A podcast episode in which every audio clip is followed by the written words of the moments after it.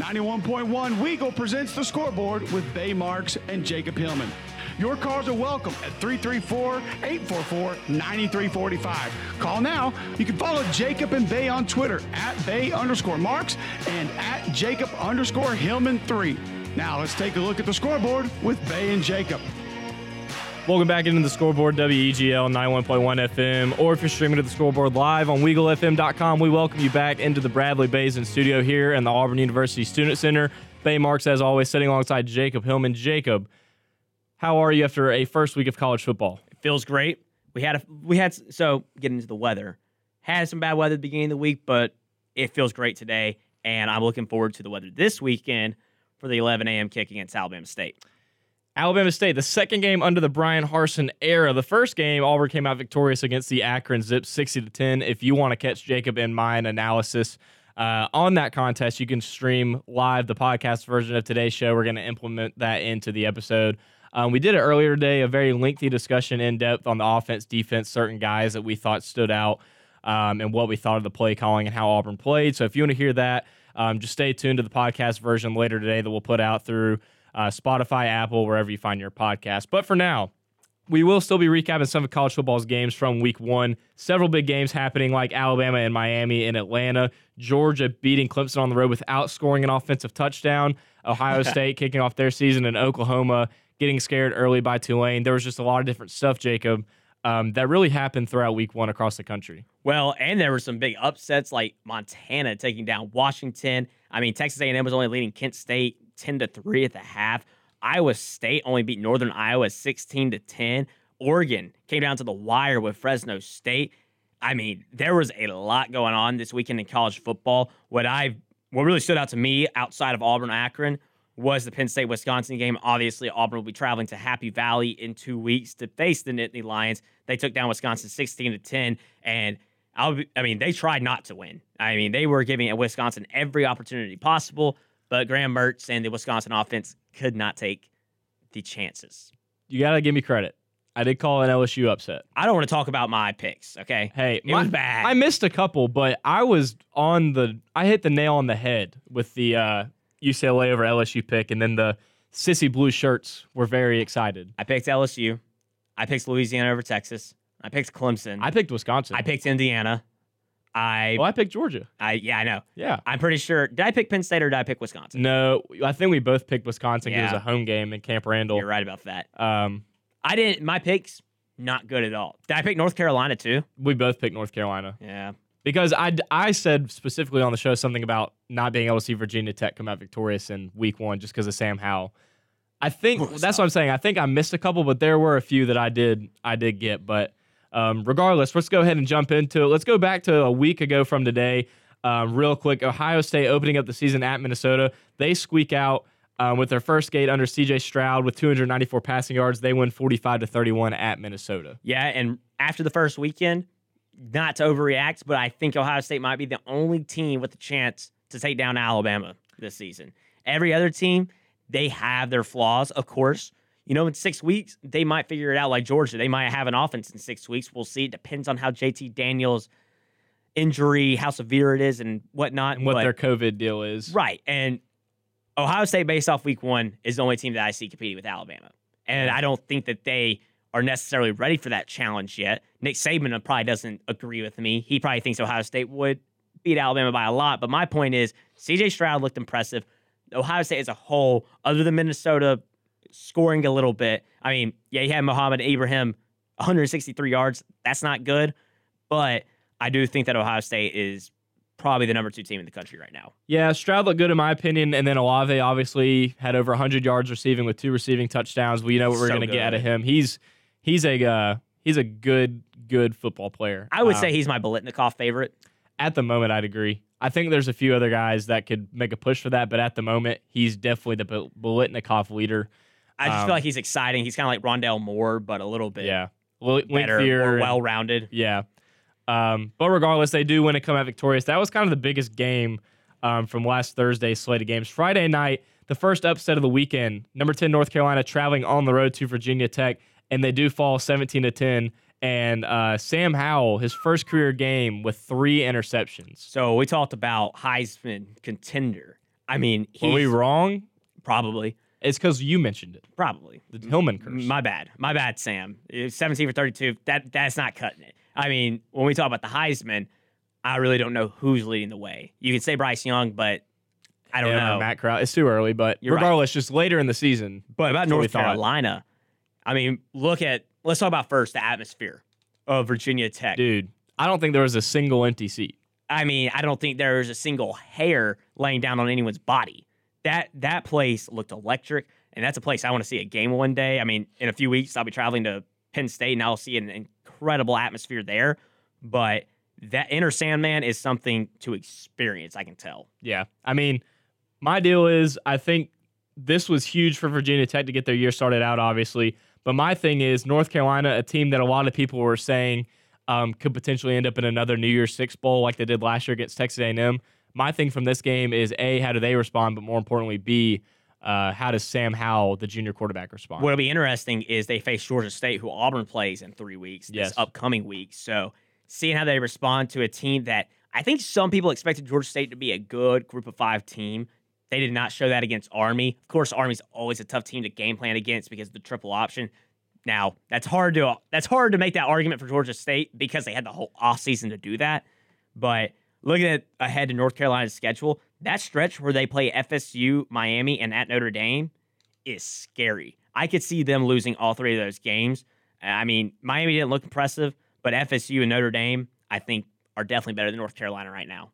So let's go ahead and let's move to Saturday. Before we get into the couple of really big games, the one game, like I mentioned earlier, that I kind of want to go over real quick with you, Jacob, was that LSU UCLA game. LSU, a program that's normally very dominant out of the SEC, shoot, had one of the most dominant seasons uh, in college football history a couple years ago. Go on the road and get shocked um, in California and lose UCLA 38 to 27. So I think this is going to be a game that we see more clearly in the coming weeks and towards the end of the season because I don't know exactly how good UCLA is. I love Dorian Thompson Robinson. I love Zach Charbonnet. And that was the guy we mentioned last week was going to be big. Right. I don't know if this if this UCLA team is that well rounded. I think they're a good team. I think they're going to compete for the Pac-12 just because the Pac-12 seems like an absolute crapshoot right now. But I don't really know what this LSU team is really made of until I know what UCLA is. Yeah, and I think this I forgot who it was that said it, but somebody the other day was I was talking to about this game said that they really truly believe that UCLA finally just has the players that Chip Kelly wants. It's very possible. and I mean, we saw what Chip Kelly was able to do at Oregon. I mean, the year that Auburn went to the national championship, he was their head coach. He had players that he wanted. Um, that could potentially be dangerous for the Pac-12 seeing U- UCLA like that, but Well, especially when you have the when you have an Oregon who barely beat Fresno. You had Washington lose to an FCS team. USC wasn't all that impressive. Kedon Slovis looked fine, but I they didn't do anything to make me think they're definitely winning the Pac-12. And the rest of the Pac-12, you can't really rely on. So I will say one thing about this game was Max Johnson. He looked great. He had one interception. well, But he he looked great except for the interception Yes. and then that wacky behind the back pass Yes. spinning. I mean, it was a cool trick. statistically, um, he played fine for I them agree. to come out of there with a victory. I just and he was kind of forced into like a really tough spot, just having to come from behind. yeah. What was the meme somebody said on Twitter the other day? It was like, "Is Auburn going to make two LSU coaches quit?" Oh no, that's yeah, I said that. Okay. yeah, I said that. I was wondering. I didn't know that was you. I was looking at it. I was like, I mean, It's two years possible. ago, 2016, it was Gus Malzahn versus Les Miles coaching for their jobs.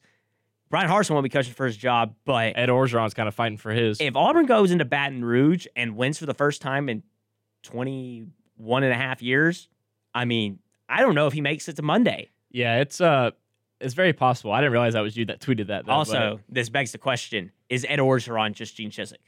I saw that too on Twitter. Was that you that tweeted? No, that was not me. Okay. That's everyone else. Um, That's a more obvious thing.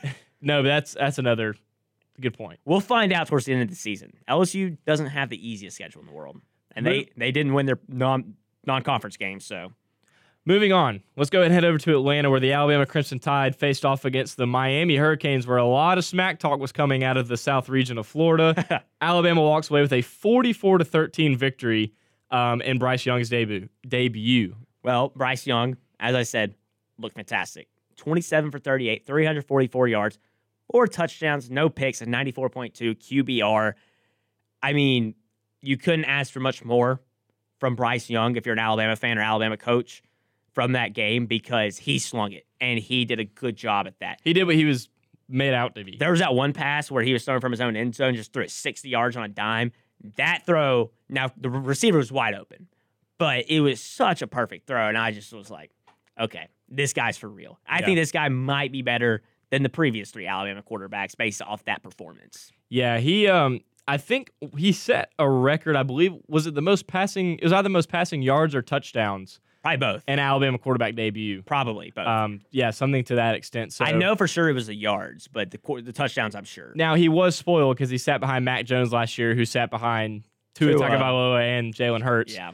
Um, so that might have something to do with it. It's, but- it's almost like Nick Saban has figured out hey, if I have a really good quarterback, this my team's going to be unstoppable. yeah, not just your average AJ McCarron or Greg know, McElroy Yeah. or I'm not gonna say Jake Coker because he won a national championship that year. yeah. Um, Alabama's defense, though, again, just as a whole, not going to get super detailed, but I mean, again, they look great. Hey, Will Anderson, I mean, that dude's going to lead the conference in sacks. I they're I don't think they're. He only have one on Saturday, but I'm going to give a hint to the game we're about to speak about, but I think their defense is not as good as Georgia's, but it's suffocating and it's very similar. it's it's it's much better than the last several years Yeah. because as I was saying, Nick Saban figured out he needed a quarterback.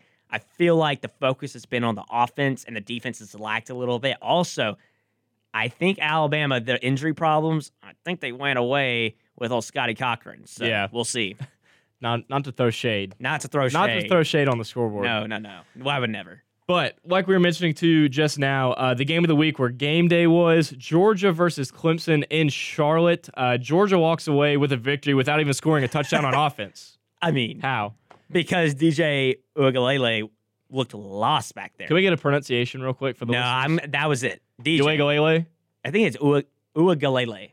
Can we just call him DJ? Yeah, DJ fine. Okay. So DJ, DJ he- did not live up to the expectation. He did not, and part of it could have been his offensive line underperforming, or Georgia's defensive line being the best defensive line in all of history. So we're gonna find out about that in the future. Of course, Clemson's schedule. I mean, well, I don't know if he doesn't perform against South Carolina State and Georgia Tech the next two weeks. Then we're probably gonna see some controversy. I think the biggest thing though to point out about all of this is that I think I don't know if it was Kirk Herbstreit or somebody on ESPN. Um, they made the point that was, you know, this game right now, yeah, it is huge. Like, I mean, but Clemson, first of all, they didn't drop super far. Second of all, the fact that it's early in the season gives you plenty of time and leeway for you to grow your way back into that playoff standings.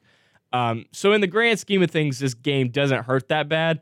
But also in the grand scheme of things, in Georgia's case, that just makes it a whole lot easier for them to get in the playoff. Oh yeah, Georgia can lose probably I- games. They can lose two games If they- against quality opponents. If they were to lose to Auburn in a month and then they lost to Florida, Yeah. close, yeah, they're probably still Yeah, in as long as they win the SEC championship. yeah, So I think Georgia put themselves in the best position possible. Of course, JT Daniels dealing with an injury. he is. We don't know how severe it is. So that could impact the Auburn game in a month, or it might only impact this upcoming game against UAB. So it'll be interesting to see who starts on Saturday for Georgia. well, and let's not act like JT Daniels just had a field day either. I mean, he averaged 4.5 yards per attempt. He was 22 of 30. He was efficient besides the one interception. His average was worse than DJ's. Yeah. Come on. Defense was the name of the game in Charlotte on Saturday right. for this game. So I've got I've got does this Clemson team with so Dabo Swinney without a Trevor Lawrence or Deshaun Watson or even a Tajh Boyd. I'm I'm assuming DJ's worse than Tajh Boyd. I think Tajh Boyd was a great college quarterback. I'm going to say DJ is a little bit worse. Is Dabo Swinney a great coach without a great quarterback? I- We're going to find out. I'm I was just, gonna say we're gonna find I'm out if you that question. if you use this one game as a sample size, you would have to argue yes. I mean, I Really? mean, I'm sorry. No, no, No, no. yes, He is not. Uh, yeah, sorry. Let me rephrase. He is not a great coach unless he has a great quarterback. I mean, they, they got Because- field goal in the third quarter. Yeah, because like Jacob just said, Clemson has had Trevor Lawrence for the past three years. Before that, Deshaun Watson, and before Deshaun, they had Tajh Boyd, where they went to the Orange Bowl and different big bowl games like that. Um, Clemson is very talented. The drive that stands But- out to me What? was the was it the sec- it was the second drive of the second half. Georgia throws the interception, Clemson's down at the 33, and they go backwards nine yards at the punt. Yeah, Get at least a field goal out of that. Get at least a field goal. You're down seven to three, and you're feeling confident, your quarterback's comfortable because he says, "Hey, if I score a touchdown, we take the lead." Yeah. But now you don't score. Georgia goes down the field and they get a field goal. They're up 10 nothing, and now it's play from behind in a game that you have not moved the ball at all. You know what Georgia's O line somewhat reminded me of? Just I think it was just because Clemson was playing. Was the 2017 game of Auburn versus Clemson when Auburn's oh, O line yeah. was virtually Yeah. non-existent? You're right. I mean, I mean, didn't it just get seemed like every play Was it seven sacks? DJ was getting sacked. He has he had negative 22 rushing yards, so that tells you how many times he got sacked. Yeah. Uh, Jarrett Stidham got sacked 11 times that night, so it wasn't quite as bad. But still bad. It was rough. Week one is over in the college football world. On the other side of the break, we're going to go ahead and look forward to week two in the college football world. Give some predictions, give some analysis on the scoreboard. Jacob Hillman and Bay Marks live, WEGL 91.1.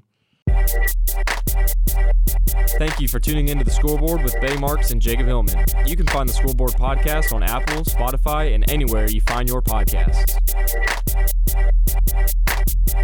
And welcome back. This is the scoreboard WEGL 91.1 FM. Just wrapping up our discussion of week one scores in the college football world. Bay Marks and Jacob Hillman here to recap the Auburn versus Akron game from week one, live from Jordan Hare Stadium, where Auburn defeated Akron 60 to 10. Um, the And first also- game of the Bryan Harsin era. Big note Scorigami. Yes, a scorigami. Jacob did mention that the other day in a text via him uh, to me. So had to put that out there 60 to 10. According to Josh Dub on Twitter, at Josh Dub underscore, it is the 2,156 unique score in FBS history, and it is the 15th college football scorigami involving Auburn, with the most recent coming in 2010. I think if you think about that season, you know exactly what it is.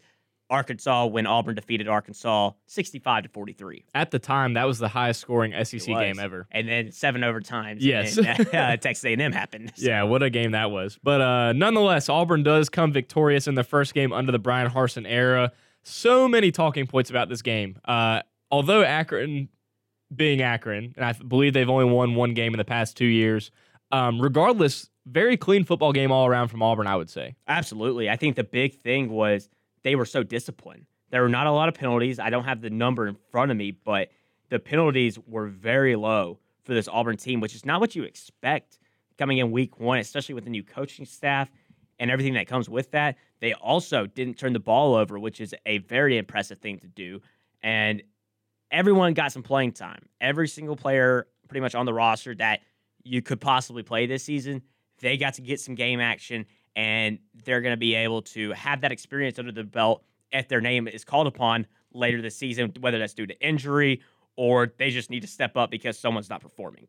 So let's go ahead and get into it. I think one of the biggest things coming out of that game, obviously, is junior quarterback Bo Nix throwing 20 of 22 for 275 yards, three touchdowns, no interceptions, had a QBR of 96.6. I mean, probably the cleanest game we've seen out of Bo Nix's career as an Auburn Tiger. Definitely. And he completed his first 11 passes before one ball hit the turf. So it was something that we haven't seen from him because a lot of times in these games, what we've seen is him just not really play up to this kind of level. Now, of course, he has that ability. We saw that on Saturday, but he always kind of underperforms in these games. So him going 20 for 22, that is the big thing that I noticed. Of course, also just kind of the averages. I mean, he was spreading the ball out around to Shedrick Jackson, Javarius Johnson, five receptions, three receptions, two receptions, five receptions, three receptions, down the list of receivers, which we'll get into in a few minutes. But it just felt like every single pass had a chance at being a big play. And it felt like Bo really controlled the game and showed that maturity. His freshman year at Auburn, 2019, with a veteran defense, he was bailed out of a lot of games, or he was kept in a lot of games due to that defense. Last year, obviously, with the COVID season, Auburn all around didn't play very cleanly. But that maturity, I feel like, showed in Bo Nix this past Saturday. It's his third offensive coordinator in his three years on the Plains. And he's been mentioning to the media throughout the summer and spring camps and fall camps, he's been saying, we really enjoy this offense. I really like the dynamic it brings to the table. I like what I'm able to do. I like the reads I'm making. I feel very confident. And he's made a huge progression, knock on wood, so far um, in his passing game through week one. You could say he's improved under this new offense and that he's focused and having fun, and that maybe. Some people may say he's even a dark horse for the Heisman. yeah, you know, I've heard some people say that. So this Bo, may be the year. Bo Nix, this is the year. if you know, you know. Um, nonetheless, junior quarterback Bo Nix does have a great game week one against Akron. And some people also would like to know about TJ Finley, who is also competing for that starting quarterback spot. He also had a great game for the few possessions he was in. Um, got a lot of garbage time in. Yeah, and I think that you know he only went two for five, so this he didn't light up the stats or anything like that. He had a rushing touchdown on the quarterback sneak. Obviously, with that 6'6", 240 pound frame, that's easy to do. But I think the big thing is is that he controlled the offense. He was able Sure to really just have everything under control. I didn't ever feel like that Auburn was at risk of a turnover with him at the helm. He felt calm. exactly. A lot of quarterbacks don't feel calm in those kind of situations. Especially when they're coming into the game for the first time in front of that new crowd. Of course, CJ Finley has SEC experience. He's played in front of not an 87,000 you know, capacity crowd at Jordan Hare Stadium. But in he's Jordan Hare Stadium. Yeah, he's played Yeah. on Halloween and he didn't perform very well. So Yeah. he knows what the atmosphere is like in a way. No, yeah, and that's a good point. I felt the same way about him was that he just brought a calm presence because a lot of quarterbacks they'll come in during garbage time because they're not used to playing, um, and they'll make a mental mistake or two, or they'll overthink, or they won't make the right read or whatnot. But um, again, a calming presence from him. Finley played great. Um, I think Auburn should feel very comfortable. God willing, Bo Nix does not go down. But if Bo Nix were to go down, it's nice to see that calming presence um, coming off the bench. And one more thing I'll say about Bo Nix is that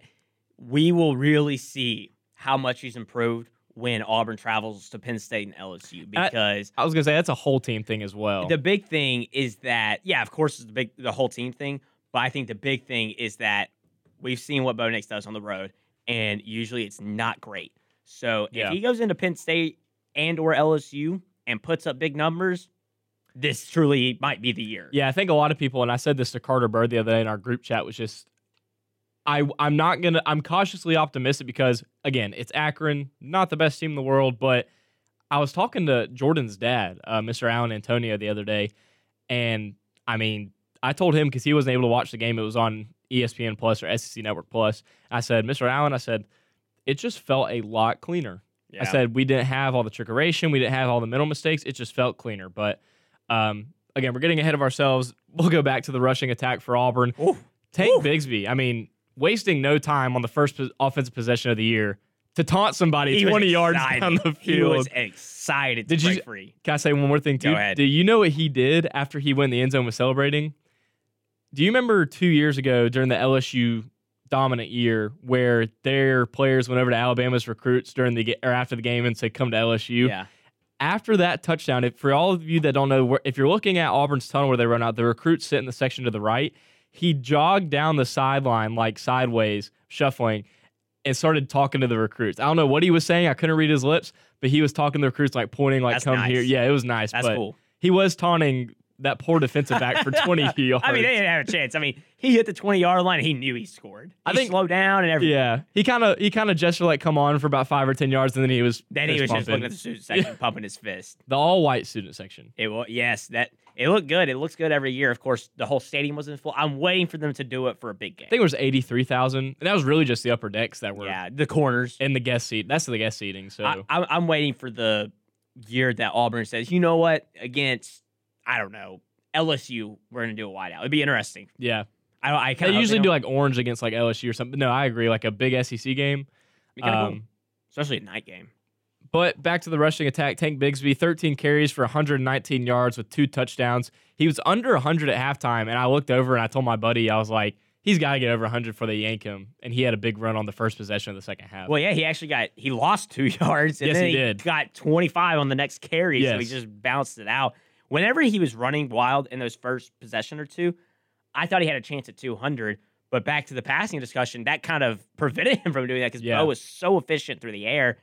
I really think that if Auburn has this all around attack on the offensive end, it's going to be tough to stop. Even if the offensive line isn't great, which I thought they were okay on Saturday, then it really doesn't matter because the, those defenses are either going to have to stack eight in the box against Tank or they're going to have to prevent against Bo. And just either one, it's, it's basically pick your poison. Yeah, exactly. So it's gonna be it's gonna be tough for defenses to go up against this Auburn offense. Yeah, and I like the point you make about Tank wasn't really getting to do what Tank really does because Bo is being so efficient. He only had 13 carries. Ima- imagine the day that Bo doesn't have a good game. Right. You can rely on Tank. When Tank's not having a great day, Bo's there.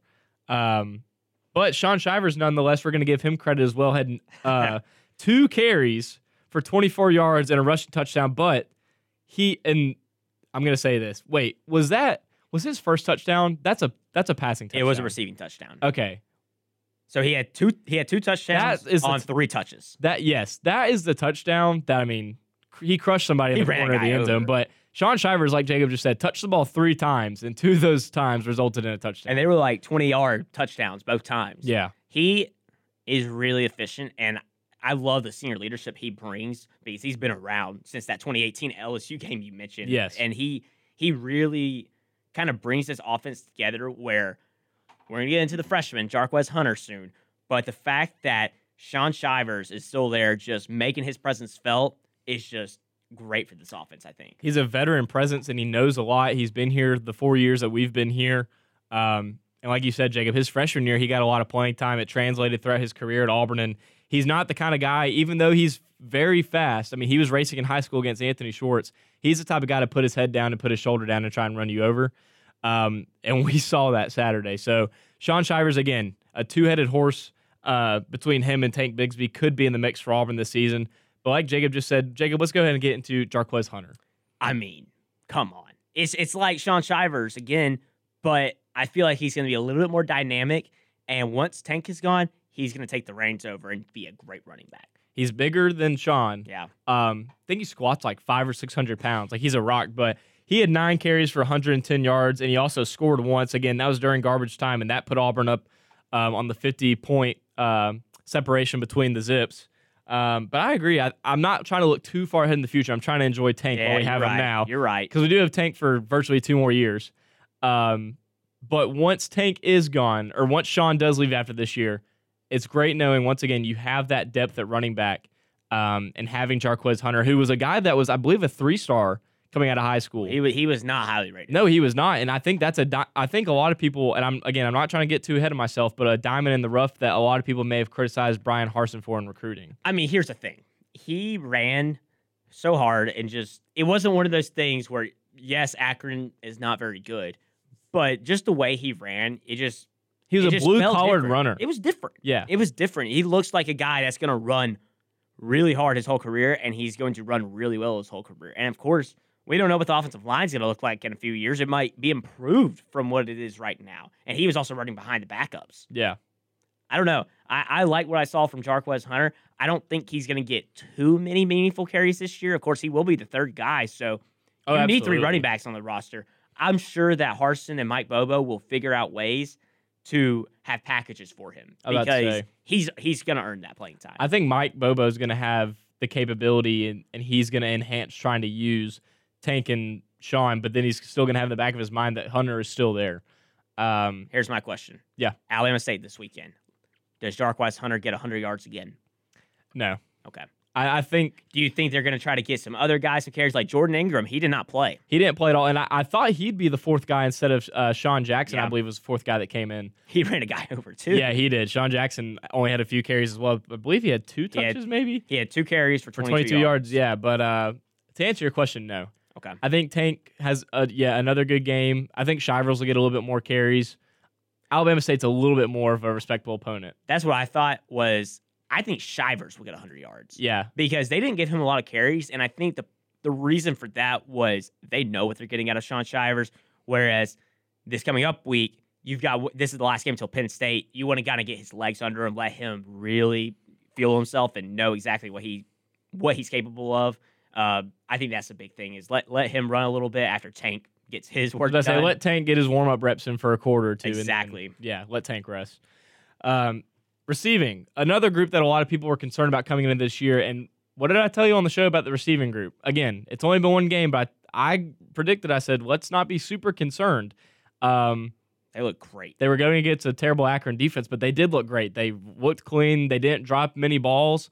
Um, I mean, I don't even know where to begin with the receiving core. I guess you could start with Shedrick Jackson. I was going to say, Shedrick Jackson, even though he didn't catch a touchdown pass, he still had a career day. Five receptions for 79 yards. Before halftime, he had already surpassed his career highs. I think three receptions for 37 yards was his previous career high. and that was probably in the Iron Bowl. It, it, it was. Yeah. Or it might have been the Northwestern game. But In the Iron Bowl, he had a big catch. And I don't know. I just really think that Shed Jackson is, that was kind of his coming out party. Yeah. Now, obviously, as you said, the opponent, you always have to keep that in mind. That's why we're saying cautiously, Cautiously optimistic. optimistic. But we've never seen that from Shed Jackson. We've never seen what we saw from Kobe Hudson or John Samuel Shenker, and obviously Javarius Johnson and Demetrius Robertson, it was their first really time as a, in an Auburn uniform. But still, looking back at Shed Jackson, he was the blocking receiver. That's what he was. But now he's actually getting receptions. And I think part of that is a scheme because we saw that ball go all over the field. It wasn't every single time a bubble screen. It wasn't always the out routes. I mean, they were running digs, they were running slants, they were running all kinds of routes that we really didn't see with Gus Malzahn's offense that now Mike Bobo has implemented, and I think it's really getting the receivers open. I think I think you make a good point about his whole career so far. Jackson's been a guy that has been relied on in the run game for outside blocking, for blocking downfield.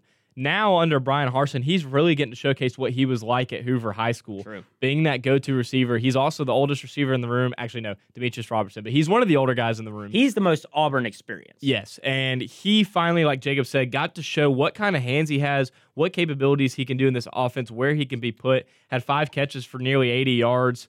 Um, but again, he looked very sure-handed. There were a few passes that he caught from Bo that weren't thrown very well. That 42 yard pass, that pass was fine, but it was still, he had that Akron defender on him. It wasn't Yeah. like he was completely open, like those first pass of the game was I- behind his receiver. Yes, and I don't know how Shed caught it, but I even, mean- even Kobe Hudson, that touchdown pass, I think was a little bit behind Yeah. him.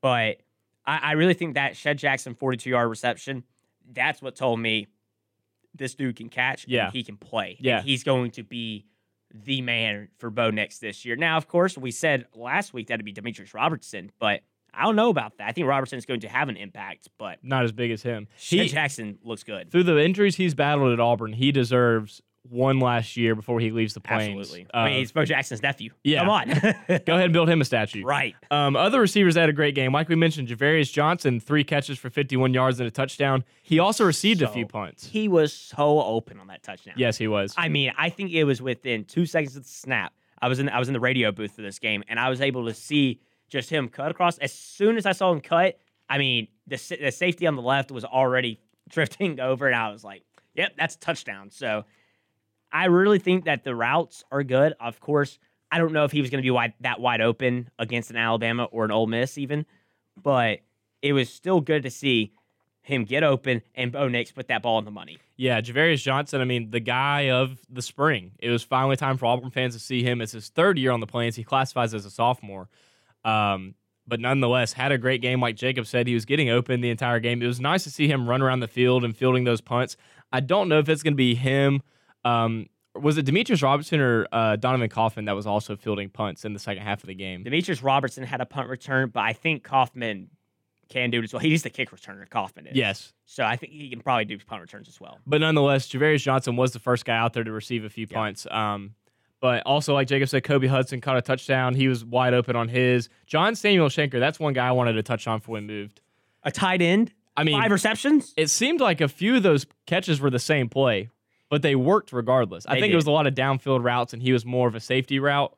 Well, I think the interesting thing was there was a lot of a lot of a lot of tight ends in the game. You Yeah. saw Luke Deal, you saw Brandon Frazier. Oh my gosh, that you saw touchdown Tyler package! Fromm. Yeah, yeah, yeah. I mean the the Oh the, my gosh, the 23 personnel is incredible. Two running backs and then three tight ends. Like, holy cow!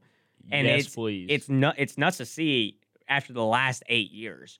And I'm interested to see how the other tight ends that did play are going to be involved in the passing game because I think we know Luke Deal. Luke he- Deal. He he's played athletic. a lot. Tyler Fromm played a lot. He did, I mean, and I think that Brandon Frazier has a spot because of how big he is. Landon King, I think he played a little bit. garbage time. So Yeah.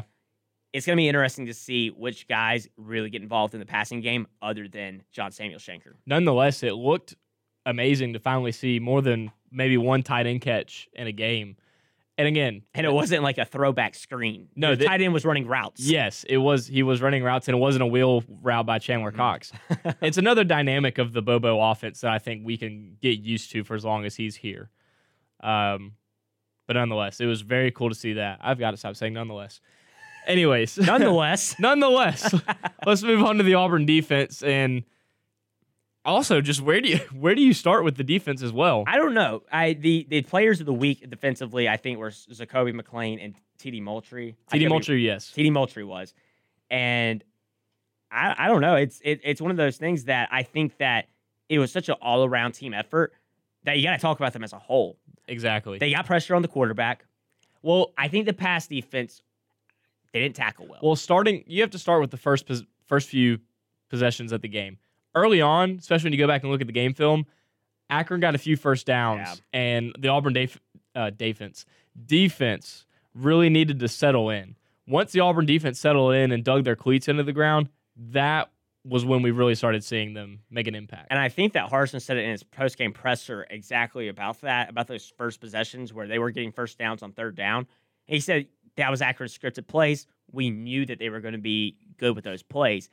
But the fact that the defense settled in is what's encouraging, is because, yeah, they they gave up those first downs, but as soon as they got close to midfield, they really didn't let them get past that point. And then, of course, from that second or third position on until the backups came in, I mean, it was dominant. yeah, It was not even close. Akron was not able to move the ball. Uh, they, come totally, they rushed for negative three yards. Part of that's because of sacks, but yeah, still, they just were not able to run the ball at all. And part of that is because of Auburn's defensive line. you could contribute the first few first downs on third downs from Akron, uh, maybe to Auburn's nerves a little bit, knocking rust off, Mhm. giving them a benefit of the doubt. Nonetheless, though, God, if I say nonetheless one more time, nonetheless, Moving on to the defensive backs. Moving whatever you want to talk about, man. in point of the D line, the D line did look really great. One guy that really stuck out. Well, first of all, I'm gonna make two points real quick. TD Moultrie, all over the field. yeah, I mean, it seemed like that dude was in on everything when he was on the field. three tackles for loss. Yeah, I mean, Big. and that's a guy who I think he said in his press conference this week that the reason he hadn't settled in his first four years at Auburn, because this is his fifth year here, was just that nerves and he didn't believe in himself and he wasn't studying the game. And he's finally doing all those things, and you're seeing that product on the field. So that's number one. Number two, somebody that really surprised me, a guy that had a lot of potential coming out of high school, didn't play as a true freshman last year, Romello Height. Okay. I mean, he he had a good game, and I believe he was the third highest ranked pass rusher on PPF this past week, or PFF, Yeah. or what is it? It is pro football. Pro Football Focus, PFF. Uh, but he was the third highest rated pass rusher through their database. it it was interesting to see him get in the game because I really like that rotation. I think Moultrie can play the defensive end spot a little better than Hall and Romello can. But the fact uh, having Hall and Height just rotate in and out is such a great rotation to have. Two tall bucks. I mean, and they're athletic. And long. I mean, I mean, I just don't see why you would change that at any point because they look so good doing Right. it. I don't know. We'll see how it translate. Penn State will be a big test for them because it looks like that the offense last year for Penn State not good at all. And I feel like they've improved a little bit this year where they, they're going to protect the quarterback a little bit better. We saw that on Saturday with Penn State and Wisconsin. But the big thing is just those third downs because the edge defender is pretty much been the most important position for Auburn in the last several years, where it seems like when that guy is playing well, that defense is unstoppable, is impenetrable. You know, we we know what the linebackers can do. We knew what the defensive backs could do when we had Jamel Dean and we had Carlton Davis, and then we had Deshaun Davis at linebacker and Trey Williams and guys like that. We knew what we were getting from them. It was always the edge whenever, whether it was Big Cat Bryant, Jeff Holland, Carl Lawson, whoever it was, whenever they played well, that Auburn defense was successful. yeah. And another part of that D line that Auburn has had success in the past few years is D tackle and nose Woohoo. tackle. I mean, we haven't even mentioned about the two transfer starting D linemen, Tony Fair and Marcus Harris. I mean, what a first quarter they had. I, you didn't really see much of them after the first quarter for whatever reason. Uh, several guys were getting shifted in and out, which is also encouraging.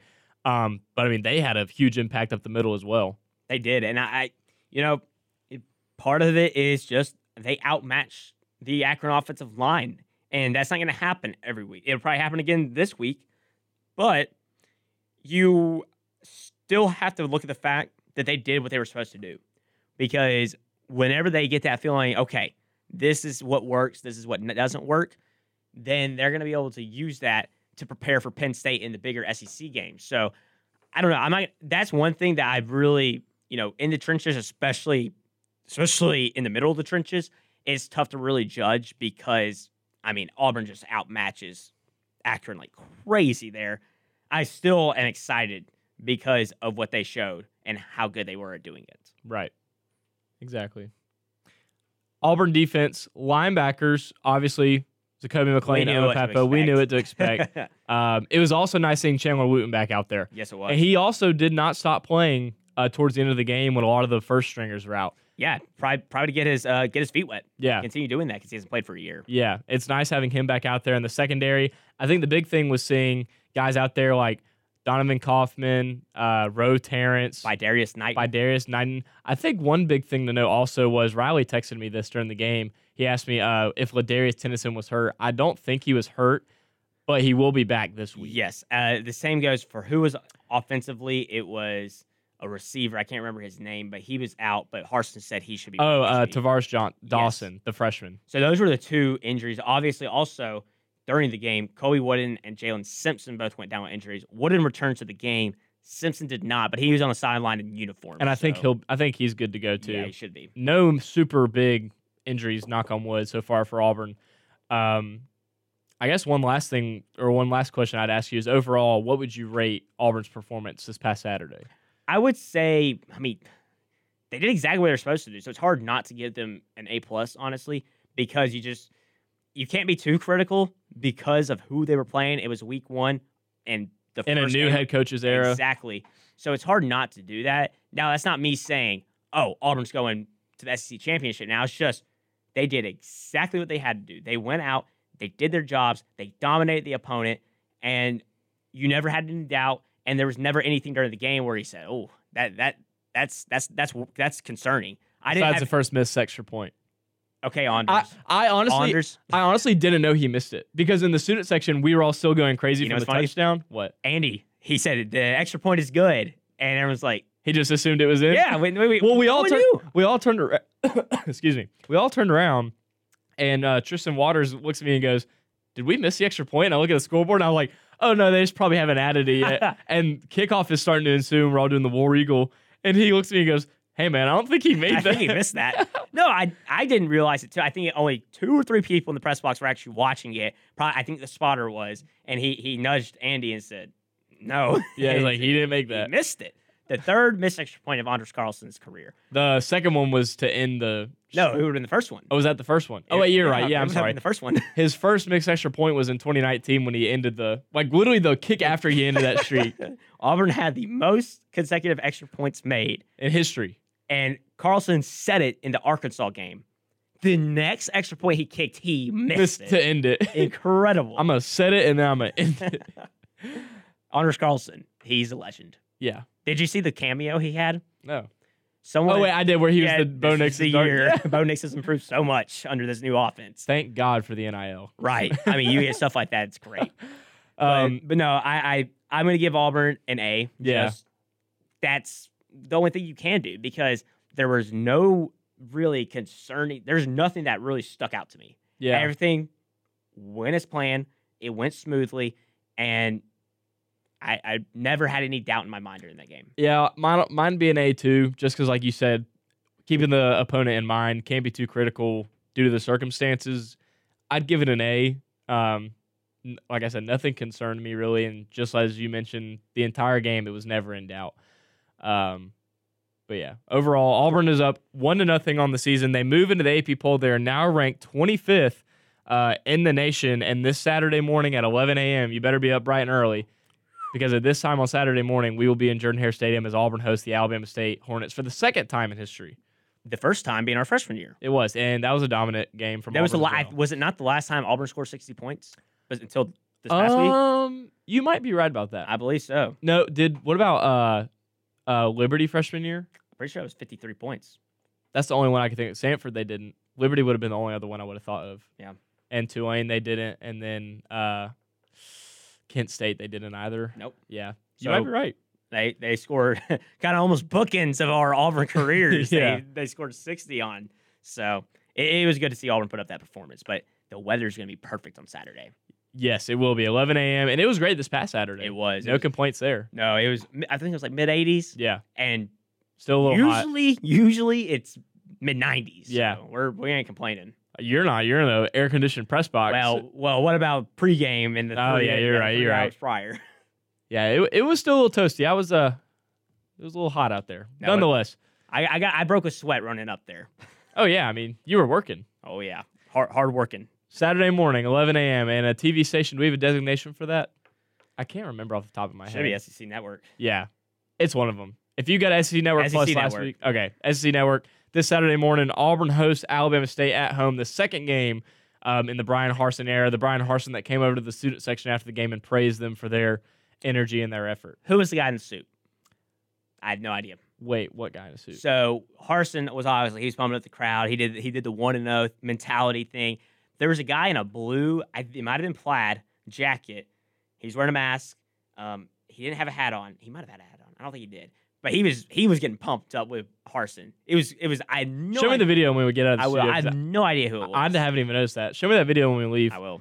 Um, second game in the Bryan Harsin era at home, Jordan Hare Stadium, 11 a.m. Auburn hosts Alabama State. Now we're going to get back to on the scoreboard our preview of week two in the college football world, upcoming games, predictions, analysis, live here on the scoreboard, WEGL 91.1 FM. We're already halfway done with the scoreboard on Weagle 91.1 FM. You can find more Weagle content at WeagleFM.com or on social media at Weagle underscore AU. Welcome back into the scoreboard on WEGL 91.1 FM or WEGLFM.com. Bay Marks sitting to my left, Jacob Hillman, as we just finished up our discussion of week one in college football. If you're listening to the podcast, we just finished our discussion of Auburn's victory over Akron. But now let's look ahead to week two because this is where the biggest improvements happen in college football. Every college football coach will probably tell you that week one to week two. It's kind of like year one to year two. This is where your big improvements happen. And this is where we're going to see what every team is made of. I can't wait till Coastal Carolina hosts Kansas and Oh, tomorrow wins. night? yeah. I mean, it's hilarious that Coastal Carolina is a 26 and a half point favorite.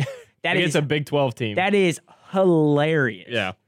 I I mean, I honestly I just go ahead and get into the Do they cover? Yeah. Yeah. Yes. Yes. I'm glad we're on they the same do. page. I mean, didn't Kansas they beat they beat South Dakota by 3. Yeah. Yeah, it was uh And I mean, Marcus Harris's old team, by the way. Coastal Carolina, who had a good performance. We talked about him a little bit in our pre-recorded segment about Auburn versus Akron, but Grayson McCall is still on Coastal Carolina, so I'm not doubting them. But week two, there's one major matchup, and then the rest of the slate is a little lackluster, but you still got some matchups that are fun to talk about. Yeah, you got you got a few uh a few okay ones. I mean, biggest one obviously being Oregon and Ohio State. I'm assuming is what you're referencing. Correct. Um, we also have a few 10 a.m. and 10:30 games. Oh, do we get the late night games? No, a.m. Ugh. Yeah, I, I don't think I've ever seen that before. That's is it? Wait, who is it? it's uh, Illinois at Virginia is at 10, and then Army plays at 10:30, and Kent State plays at 10:30. Incredible. Um, but we have the Oregon Ohio State matchup. Um, Auburn's obviously at 11 a.m. for all of you Auburn fans. Then you have games um, like the Iowa Iowa State game is where game game day is going to be at. I mean, you have a few okay matchups within like the Texas and Arkansas game. Well, we'll go ahead and start making our predictions. And we'll start nothing tomorrow night. Yeah, we'll, we'll go ahead and go to Saturday with that Oregon Ohio State game. We'll get that one out of the way.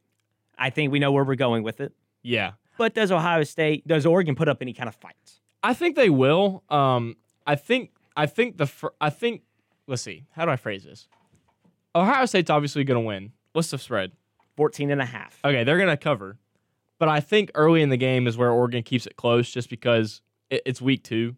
I mean, teams are still figuring out an identity. I think early it's close at home for Ohio State, but I think Stroud and Olave and the gang. I think the Buckeyes kind of open it up in the second half and they cover that spread.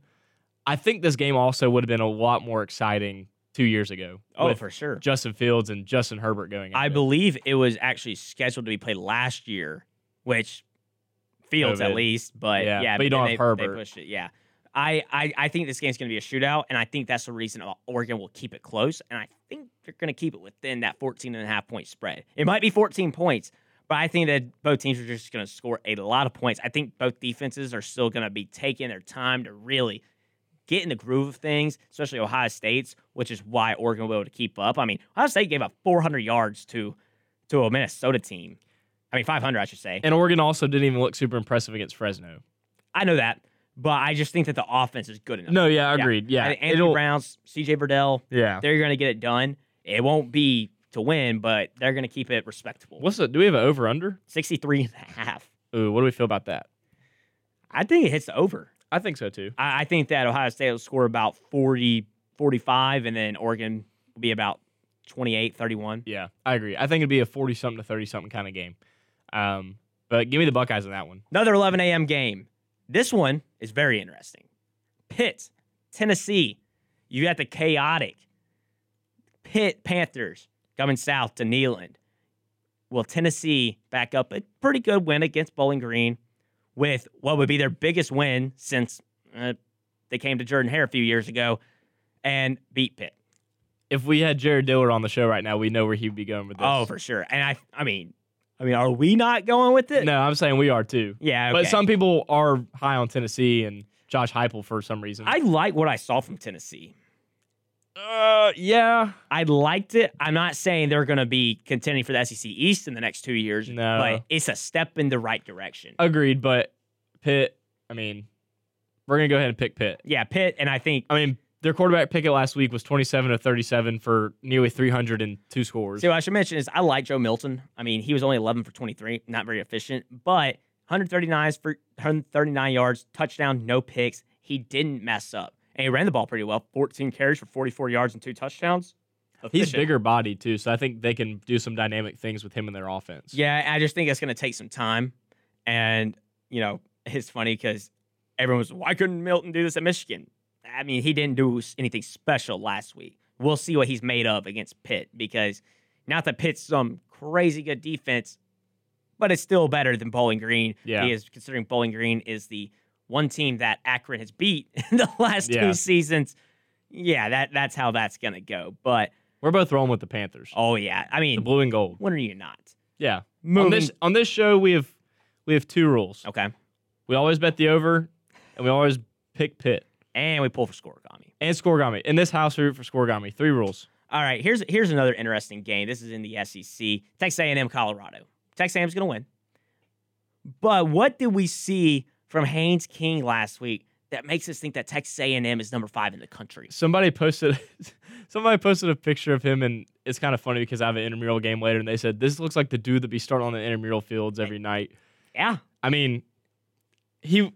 I don't really know what to think about him. He had three picks, but he also threw for 300 yards. So See, and, and the issue with this game is I just don't see Colorado putting up any kind of fight. I don't either. I think Texas A&M's still going to win. Um, I mean, obviously with their defense as well. I think that their defense is going to just suffocate again. Colorado, another one of those good defenses this year. Yeah, I mean, Colorado's win against Northern Colorado was not really inspiring. 100 yards passing, 280 yards rushing. That's what you should do. So I'm not. This doesn't make me think, okay, look out, Texas A&M. But I do think that Texas A&M is going to cover that 17 point spread. I think this will be a game that's won on the ground. I will say that. I don't think this is going to be won through the air by either team, just because I don't For sure. have I mean, Isaiah Spiller, Yeah. he's going to be running wild. So whatever team can run the ball the best, and I think that's going to be A and M behind a good a good O line. I'll take the Aggies. Yeah, and and now I will say I think it might be a slow start while Texas A&M adjusts to the Denver The air, altitude. yeah, But because they're playing at the Bronco Stadium, right? They are Yeah. mile high. So we'll we'll see how that start goes. But we're gonna scroll down to the 3:30 ABC game, Iowa Iowa State. Game day. You know, be honest, I I don't like Iowa State that much. Yeah, I really don't. After that uninspiring showing against Northern Iowa, give me the Hawkeyes. Well, and I I'm getting ahead of myself. I think but I give me think, the Hawkeyes. I think did you pick Indiana last week against the I Hawkeyes? did. I think I picked Iowa. I didn't know what I had to feel about them last week, but I had some underlying confidence, and I'm just going to pick them again because I'm on the same page as you. I didn't really like what I saw at Iowa last week, um, and I really just like the Hawkeyes again. I think that showing against Indiana week one says a lot about them and how prepared they were. I think on the road week two, unless Iowa State just brings some sort of super hostile crowd, which I mean they will. they will, but not enough, in my opinion, to throw them off the rail. I really like what Iowa did against the Indiana offense. I mean, Michael Penix Jr. only threw for a 14 for 31 for 156 yards and three picks. I mean, that that's you can't ask for anything more from your defense. And then of course Tyler Goodson, 19 carries for 100 yards and a touchdown. I like Iowa, and I think that they get it straight up. Yeah. And it, it's it's Iowa could be that sleeper in the Big Ten. Like it seems like they always are, but then they collapse somehow. They're always like the third or fourth best team when when it's all said and done. True. So we'll we'll see how Iowa performs on Saturday, and I think that'll give us a clearer outlook on how the rest of their season will go. But let's move into the night. Arkansas, Texas. Oh, man. Arkansas hosting the Longhorns. It's a nostalgic matchup. It is, and it's gonna be it's kind of a future matchup. yeah, it is. It really is. eventually. But you know, I picked Louisiana to beat Texas last week, but Hudson Card looked pretty good, going 14 for 21 for 224 yards and two touchdowns in his first start as a Longhorn quarterback. Where are we going with this one? I'm really torn right down the middle. I think I'm gonna go Texas. I truly think I'm gonna go Texas to win on the road. See, I think that Bijan Robinson, he's going to do his work against Arkansas. I think Arkansas still just a few steps away from being able to contend with these. I'm not going to pretend that Texas is always this top 15 team, but they're still uh, quite a bit away from being able to beat a team like this to really elevate themselves. I think this matchup's going to be a lot closer than people think. I think a lot of people think just because Texas is ranked and Arkansas isn't, that it might not be as close. I truly want to see Steve Sarkisian just open up the playbook. Um, seeing what he's done at Alabama, I really think coming into Saturday, I think the Texas Longhorns will have a good offensive game plan. Because here's the deal: he played against Arkansas in the SEC, obviously, and Sam Pittman has a feel for him. Um, I think Steve Sarkisian is going to have a nice game plan as the head coach of the Longhorns, and I think the offense is what's going to make the difference in the game. All right, we're going to go pretty quickly on these last few picks. Mississippi State, NC State, Mississippi State escaped Louisiana Tech. I mean, do we really think that Will Rogers is the answer at quarterback? It looked like it statistically, but I don't know. The offense didn't show up until the fourth quarter. Yeah, just because Mississippi State was so close to losing against uh, Louisiana Tech last week, and it came down to a field goal at the last second for them to miss, I'm going to go with uh, North Carolina State. I'm also taking the Wolf Pack. And then late at night, there is the Holy War, Utah, BYU. Pretty sure BYU, they had that big game against Arizona in Nevada. Does this count as Pac-12 after dark? Oh yeah, absolutely. Oh, You got a Pac-12 team in it. Now, of course, BYU is a future Big 12 team Yes. because tomorrow, and we're not going to talk about it, but tomorrow there'll be four teams joining the Big 12. But yes, this is Pac-12 after dark. yeah. Um, I'm gonna go ahead and go with Utah. Obviously, I know it's at BYU. Um, I don't know. I just like the Utes. I think that they've got it done, or they're gonna get it done. Excuse me. Um, Brewer looked like he played really well last week with 230 and two scores and a pick. Um, I think their offense is a little bit more consistent than BYU's is going to be this year. So go ahead and give me the Utes. I also like Utah. I just think that BYU, Arizona's not a good team. I think BYU is going to take some time to get over missing Zach Wilson. I agree. I think there's one more game I want to pick. Yeah, you know, this is a big one. Colorado State Vanderbilt. Do we think that Vanderbilt is going to lose out west? Because they're traveling out there. is it is it going to happen? Let's just yes, Give me the Rams. yeah. Let's just say, just for the scoreboard's sake, Vandy does lose. On the other side of this break, we start the NFL discussion. The last 30 minutes is all NFL and all of our predictions. You're listening to the scoreboard on WEGL 91.1 FM. Thank you for tuning into the scoreboard with Bay Marks and Jacob Hillman. You can find the scoreboard podcast on Apple, Spotify, and anywhere you find your podcasts. Welcome back to the scoreboard, WEGL 91.1 FM, or if you're streaming live on WeagleFM.com. We welcome you to the program. Bay Marks, as always, with Jacob Hillman. And if you want to call into the studio in the Albany University Student Center in the Bradley Baisden Weagle studio, Jacob and I can take your call at 334 844 9345. 334 844 9345. That spells Weagle for the last four digits. Okay. Got all the college football banter out of us for the day. Jacob, we are moving on to the NFL segments of today's show. First, we're going to go ahead and get into division winners, MVP picks, Super Bowl picks, all that great stuff. And then in segment four, if you stick around with us to the end of the show, we're going to go ahead and start previewing uh, the first few games of the season. So um, stick around with us for that. But for now, like I said, we're going to get to division winners, MVP odds, war, uh, not World Series, I guess the World Championship of football. Sorry. Well, I mean, Now you're on. close enough. I mean, Well- the thing is, I didn't say anything important. Yeah. I was just laughing at you. Well, you're not important so, anyways. yeah, whatever. Um, but yeah, we're gonna get into all that good stuff. So let's just go ahead and let's just do MVP. Let's knock MVP out. And we can start talking about team wise. So, um, honestly, if you want to look at this year, it's honestly very. Uh, you can make an argument for any of the guys really in the top ten guys that might be likely for an MVP this year. Yeah, and, and and looking at the odds, you know, there's guys like Matthew Stafford and Justin Herbert in the top ten. Don't know about those guys just because of everyone else around them. And Her- Herbert's just too early. Stafford, I feel like it's too late with a new team. Whereas the Mahomes, the Rodgers, the Josh Allens, the Russell Mm. Wilsons, the Tom Brady's, the Dak Prescott's, if he recovers from his injury, The only Kyler thing I will say about Stafford is just I think the McVay hype is what's propelled him to be that's fair. so likely.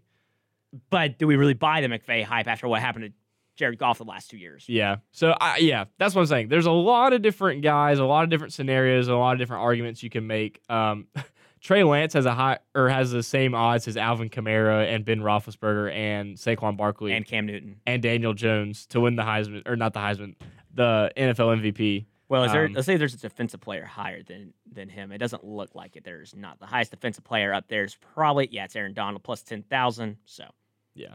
is there a sleeper? Let's start with that. Is there a sleeper that you think is going to contend, or you think it's going to be pretty chalk? You know, the only guy he's not a sleeper, but it's not okay. How do I phrase this? I think Josh Allen is probably a guy that a lot of people are going to be picking Mahomes or A Rod or Tom Brady or um, whatnot. But I think Josh Allen is going to have a solid year in the in the east of his division, in Well- the Amer- or AFC East. I agree with that sleeper because it's my actual pick. I think Josh Allen is going to win the MVP this year. Okay. I love the Buffalo Bills. Last year, I mean, I thought they were going to the Super Bowl. This year, I don't know they're going to go to the Super Bowl, but I think the regular season, they're going to tear it up. And I think that's going to lead to a Josh Allen MVP. My sleeper, on the other hand, I'll consider Justin Herbert the sleeper just because I think he'll have those good enough games. He'll have those highs where everyone's MVP, but then he'll have the games where he doesn't perform up to MVP standards. The Packer inside of me wants to pick Aaron Rodgers as my MVP. I mean, I'm not going to after the offseason we've had, but that's that's the thing. It's just such a weird.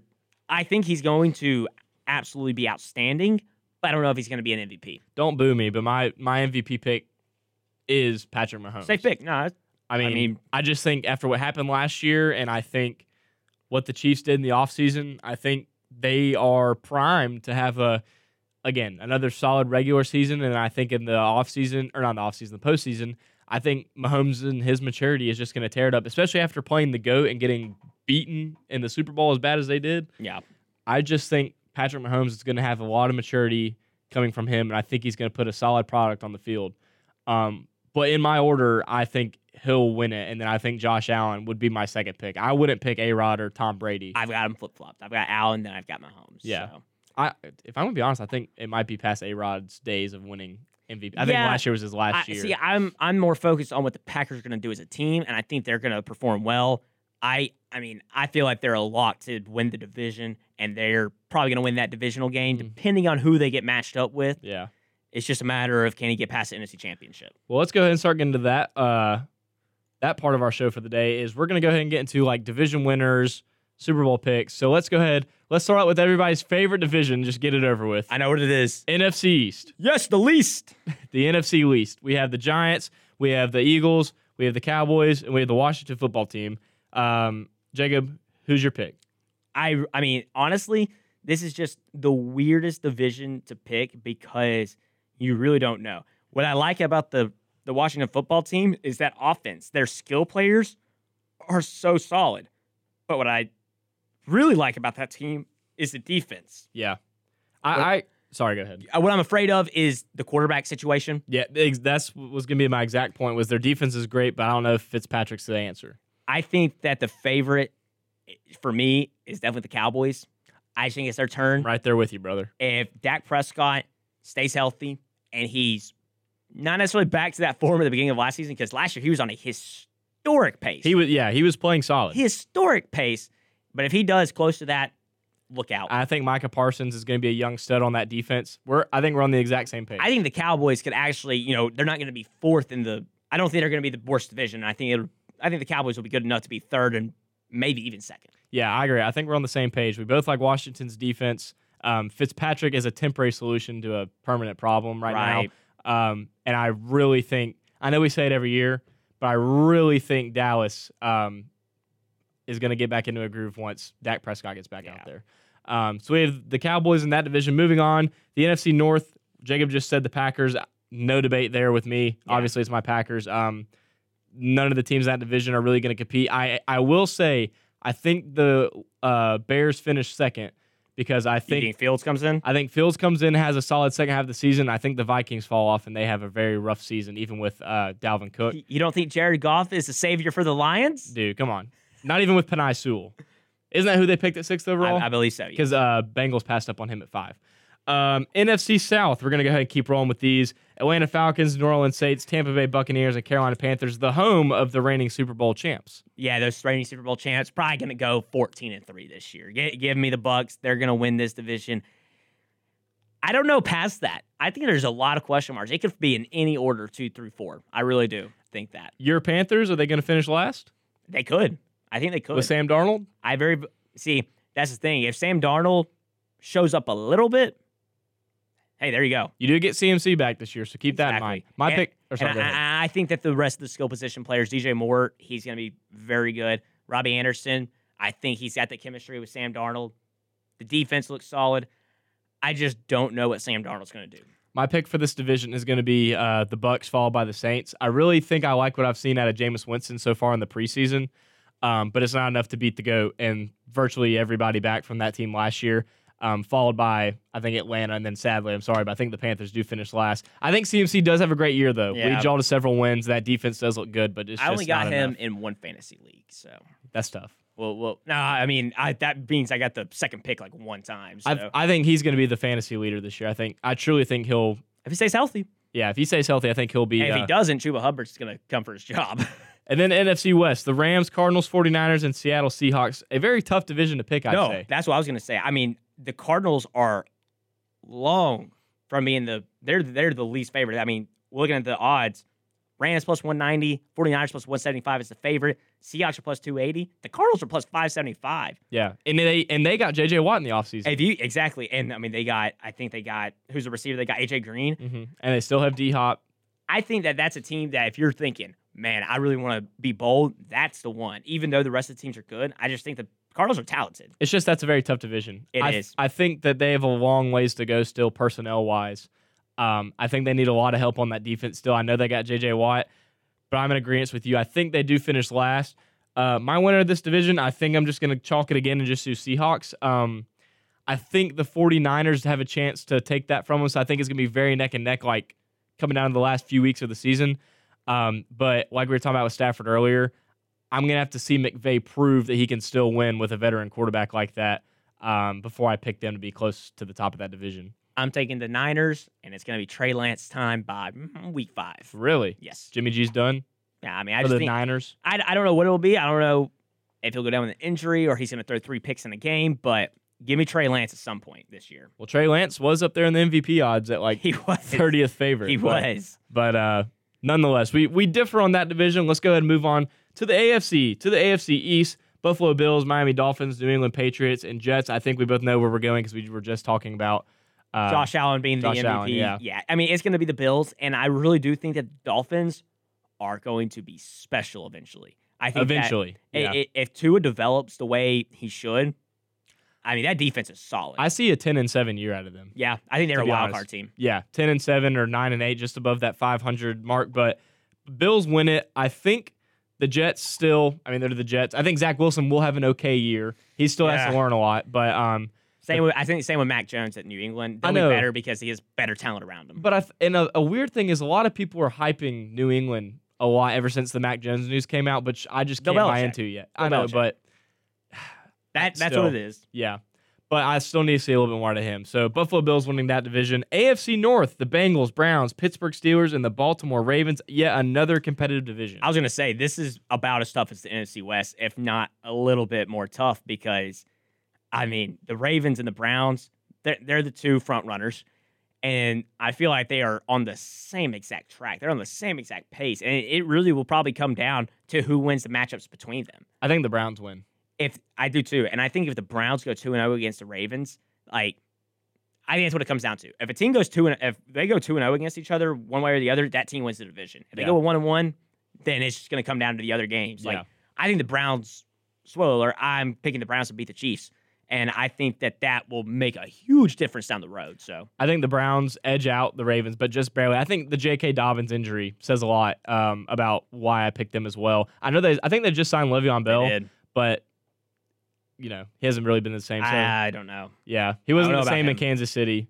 Um, They didn't really use him well, but it will be nice to see Joe Burrow back out there though this year. I look forward to seeing what excitement they bring. Did you see what Ja'Marr Chase said about catching an NFL football? What? It's more difficult than in college football because you can't see the white The stripes. white stripes. I knew it was gonna be something about the white stripes. That's so weird. It's a, I mean, hey, heck of an excuse for a guy that dropped the ball like three times in his first preseason game, but like, It's almost like he was the fifth man. overall pick.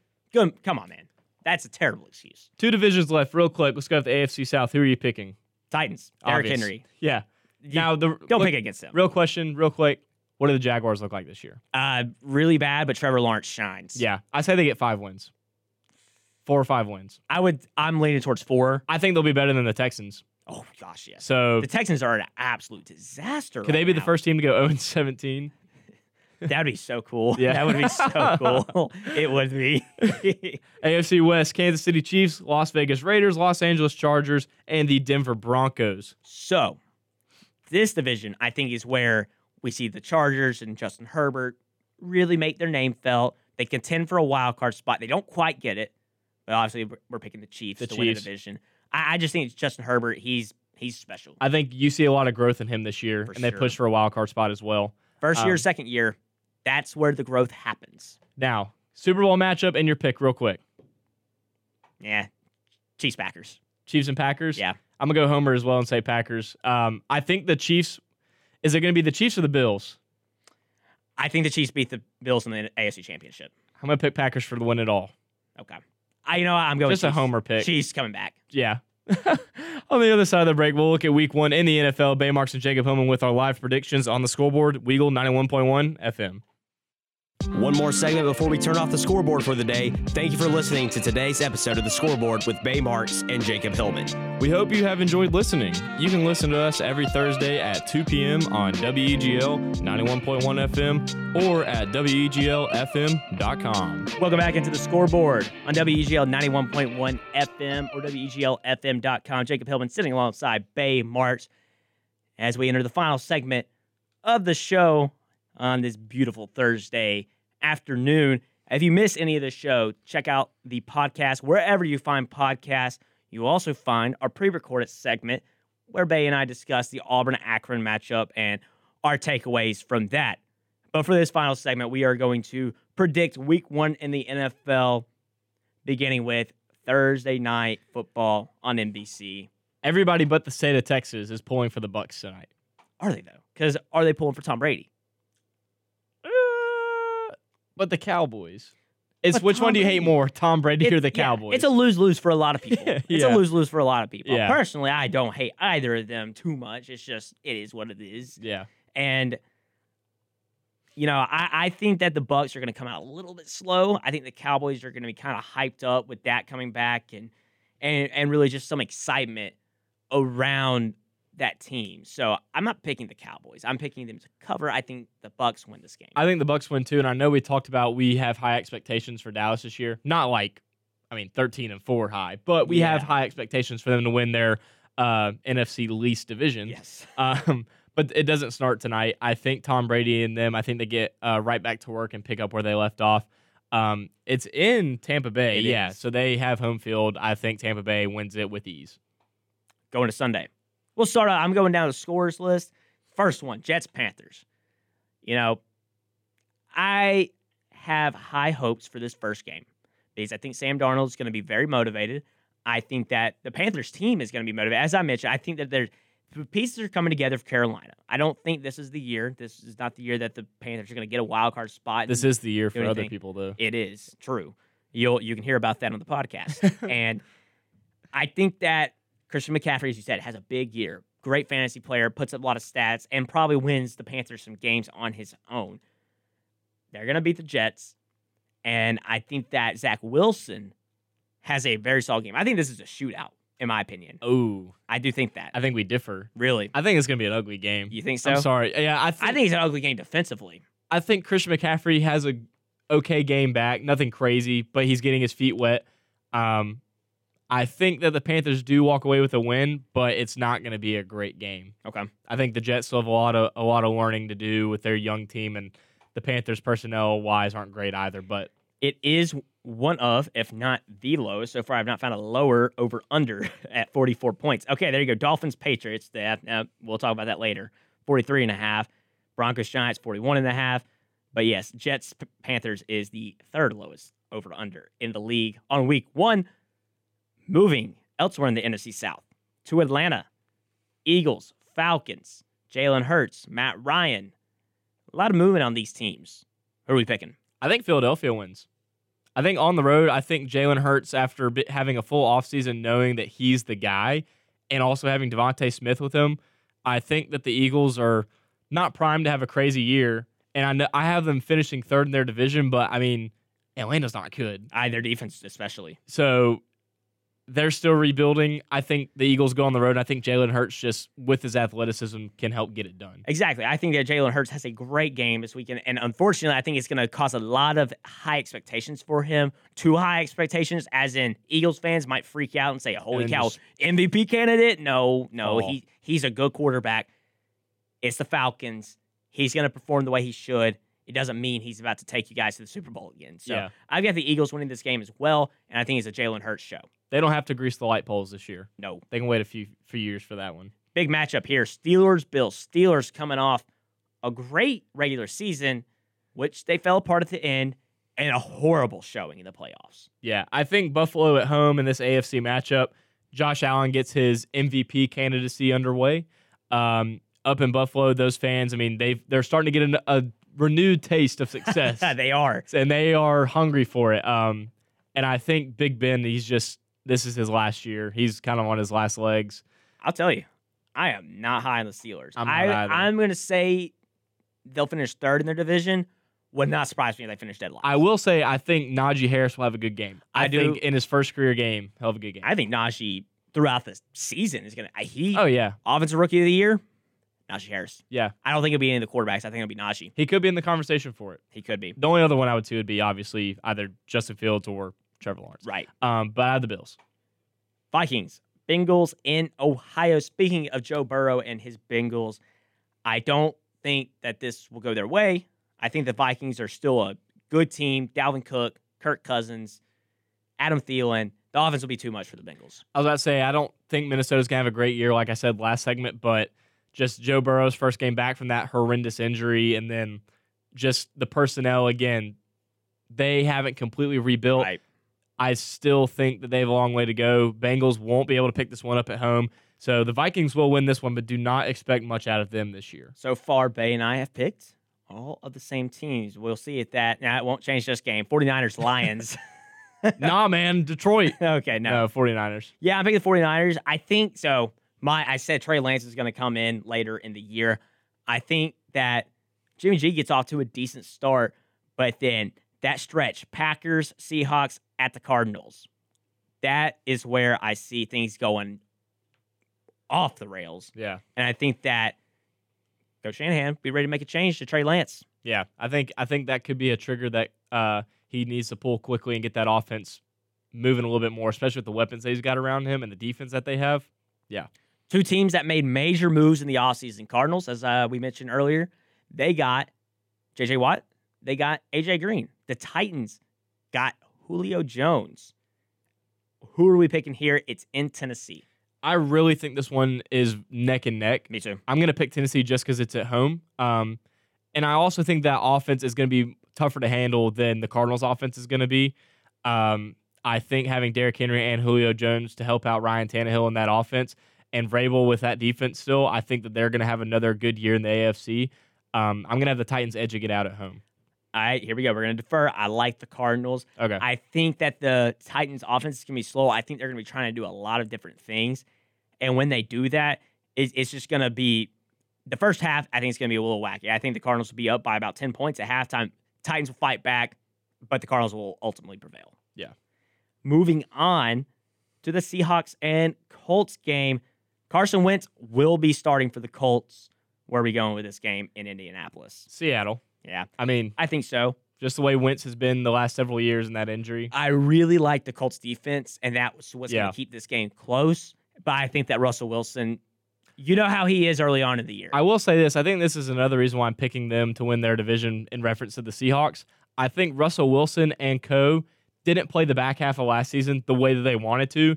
They started off really strong, and then the back half of the season didn't really finish as strong as they probably would have liked. So I think him and Pete Carroll, I think they know what they want to do this year, and I think they get it started week one. I think that Russell Wilson, we didn't talk about him in the MVP discussion, but I think every year he does it about week six, week seven, week eight, or MVP. I think this year he takes a little bit deeper in the season. Yeah, and I think sure. that he might be top four or three in the vote. for sure. Yeah.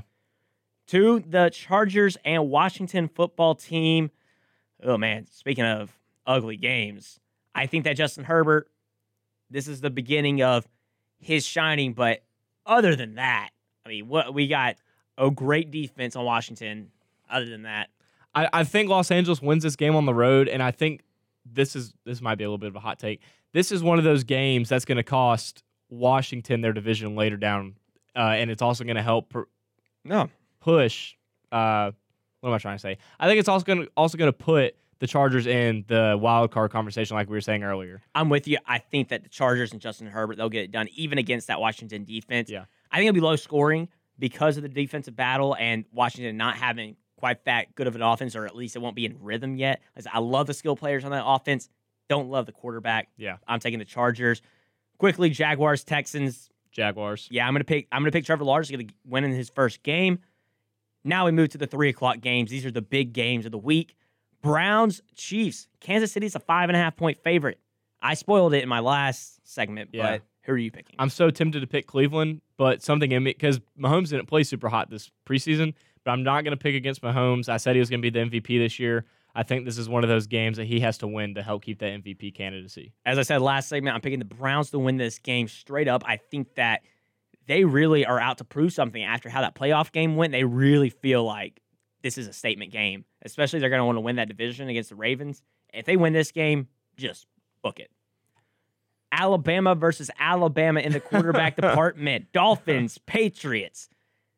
I mean, I don't think this is going to be a great offensive showing because of the two young quarterbacks. They're still figuring things out. But who are we picking to win? I like Miami on the road. I think their personnel on offense is a lot more dependable than the personnel on New England, and it's Mac Jones' first NFL start. I think he's got to get used to the ropes a little bit. Um, but I'm going to go ahead and pick Miami. I'm going to pick Miami as well. That defense is just so solid. Xavier Howard, he led the NFL in interceptions. Now, don't get me wrong, year. the Patriots are bringing back a good bit of their defense. They are, and I I like the Patriots. I, whenever they go back down to Miami, I might be picking them. Moving on to your Packers, and someone sitting in on the show, Daniel Locke, friend of the show, calls in. He's a member of Weagle now. He'll be starting his shows up next week against the Saints. Uh, this is not New Orleans, unfortunately, due to Hurricane Ida. It is in Jacksonville. Who are we picking, Bay? I think I know who you're picking. No, it's Green Bay all Yeah. day. No I- problem. I'm picking the Packers. This is the start of Aaron Rodgers' revenge tour. Another 325 game. Broncos, Giants. Teddy B against Daniel Jones. I'm gonna pick New York at home. Teddy B and Denver. We talked about it on the show. Um, I just don't see that being a quality fit. I am picking the Giants because I just don't. I like you said, I just don't like what the Broncos offense brings to the Yeah. table, and I think the Giants defense and offense is a little more suited up. Sunday night, Bears, Rams, first time in SoFi Stadium with fans. Rams. Yeah, I mean, I just don't think the Bears are going to be good in the first few weeks until that Justin Fields change happens. That'll be a huge change in their offense. this game that I think will be fun. Monday night, Ravens travel to Las Vegas for the first time with fans in the Death Star. Who are you picking, Bay? I think it's gonna be a very hype game for the Raiders for that reason. But I like Lamar Jackson on the road to start a very competitive season in that division. Give me the Raiders in a barn burner. That over under is 50 and a half. Way over. We bet Give me all over. the points. Give me all the points. this has been the scoreboard on WEGL 91.1 FM or streaming at WEGLFM.com. You can find the podcast, including Bay and my discussion of Auburn Akron, where you find podcasts for Bay Marks, Jacob Hillman. Have a great weekend. You've been listening to the scoreboard on 91.1 Weagle with Bay Marks and Jacob Hillman. Listen every Thursday at 2 p.m. as Jacob and Bay cover all the happenings in sports. You can keep up with all the great shows on Weagle by streaming us on our website at weglfm.com and follow us on Twitter and Instagram at wegl underscore au.